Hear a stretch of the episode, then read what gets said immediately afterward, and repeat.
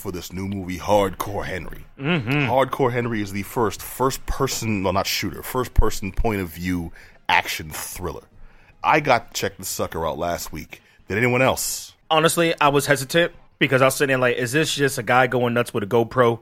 Because my motion sickness ain't gonna be able to take this. Man, you want you you can throw up a little just for the story. You can do. I mean, I'm army strong, but I had Dramamine with me. I tell you that right now. All right. Well, let me just let me just illustrate for you what you missed. Just a quick breakdown. I'm talking about Hardcore Henry. Anyone who doesn't know and hasn't seen the trailers or the commercials or anything, this is a first-person action film from the eyes of Henry, uh, who's a dude resurrected from death with no memory. Uh, he must discover his identity and save his wife from a warlord with the plan to bioengineer soldiers. The warlord in this movie, uh, Uh, played by Danila Kozlovsky. I emphasize this dude specifically because aside from Sharlto Copley, he's the most recognizable character. Because I swear to God, this dude was a blonde Tommy Wiseau.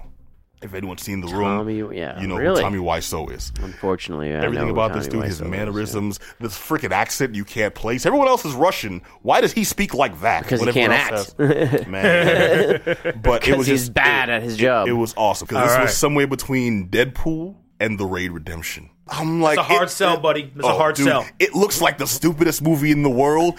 I was just like action boner from beginning to end. This thing was raw, and it pulled no punches whatsoever. Like it starts off on a very somewhat quote unquote believable uh, keel where this guy has lost his memory. Well, most action movies, yeah, got a guy who's lost his memory. He's got to figure out who he is, and he's in a laboratory. They're doing experiments on him. You know that happens too. His wife is the scientist, but she's like, "I got to get you out of here. They're gonna do stuff, and you're gonna regain your memory. We're gonna be happily. We're gonna be you know happy again, and everything's gonna work out." And then crash. No, we can't have this guy living. He knows too much. Now it's a video game gets real silly, but it gets real silly in, a, in the most badass way possible. This dude just like taking out suckers left and right, and in true video game fashion, you've got to ramp your skills up. So when he faces off one guy, he just does him no problem. If you anyone can't see, I'm like shadow boxing here the, on the mic because I'm that jazzed about it. But then he gets uh, excuse me, he faces off against two guys and three guys, and now he's a little out of his element. Then he faces off against an entire group of trained soldiers. He gets his ass handed to him because it's the very beginning of the movie, and he hasn't leveled up yet. Awesome, because I'm not gonna lie, I'm kind of Yeah. feeling the concept. yeah, it seems so stupid, but when you watch it in execution, it was done so well in execution because of the writing as well. A lot of this isn't uh, portrayed in the trailers, and I saw the TV commercials, which make it look like, ah, there's explosions everywhere, kids. You want to be in on this? Yes, there are. But it's also cut in between a very amusing story that I won't say it's smart, but I'll say it's clever. If this was a video game, I'd want to play it on the same level I like to play Serious Sam, uh, Team Fortress. You know, it's good. It's clever. The gags are clever. The action uh, has clever reasons for putting me in those situations. But when once I'm there, where's the rocket launcher?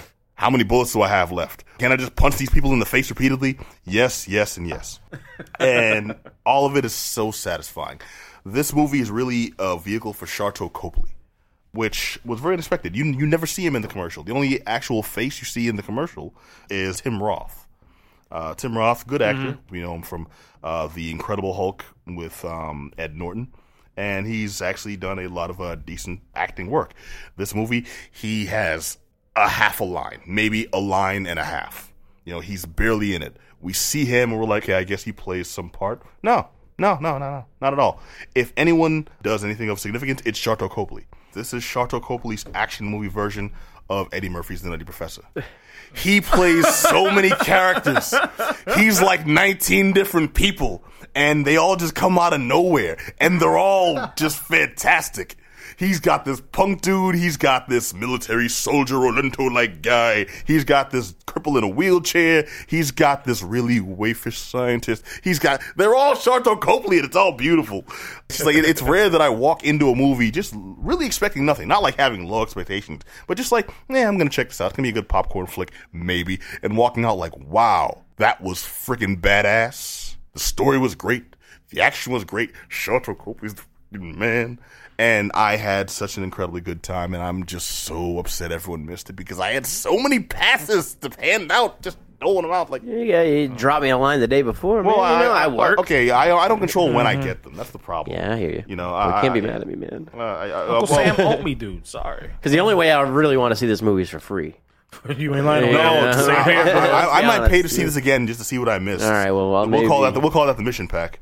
Um, no, dude, I, I, I really did enjoy the hell out of this movie to a point where it was refreshing to see that this kind of entertainment still makes it to theaters because normally uh, a movie like this would have a Michael Bay budget with explosions and then they would specifically try to tie it into some BS toy line. This had none of that. This was just a movie that was awesome for the purposes of being awesome. I think they may have tried to do it with like stuff like Chappie Yep. and it failed on that level. Uh, This movie is- seems more like Crank. That's exactly what I thought about it when I first saw the there's advertisement a for there's it. a lot of Was crank that. in this. Yeah, this Really? doesn't take itself for it. This has humor without taking itself for a joke. This movie is just like I guess uh, this is how it appears to me is just kind of bludgeoning. You know what I mean? This first person, this like this nonstop Well, thing, he making it is, seem but- more like a video game than a movie, or an actual piece of cinema. You yes, know? but It's the just- way they explain that is just the situation he's in. Like it's not set in America. First of all, it's set Right. in Russia, and he just happens to be it's where that in- stuff happens. Well, he's he's in a mob run neighborhood. okay. This and- explains Sharlto Copley, huh? Possibly.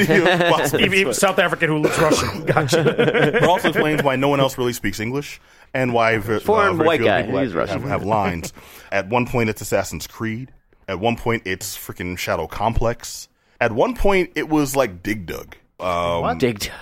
Yeah, yeah, it was just. You're making all these references. I'm- movie- I'm this d- movie might not be like anything. It might No, not even you be a need, movie you at need to this see this. And by the end, it was like Dead Rising, and it was awesome. At the end, And it was every- like Ghost. I mean, of- they were sitting at a potter's wheel and everything. They were just. I, I think a uh, concern. I- I- I- no- no spoilers.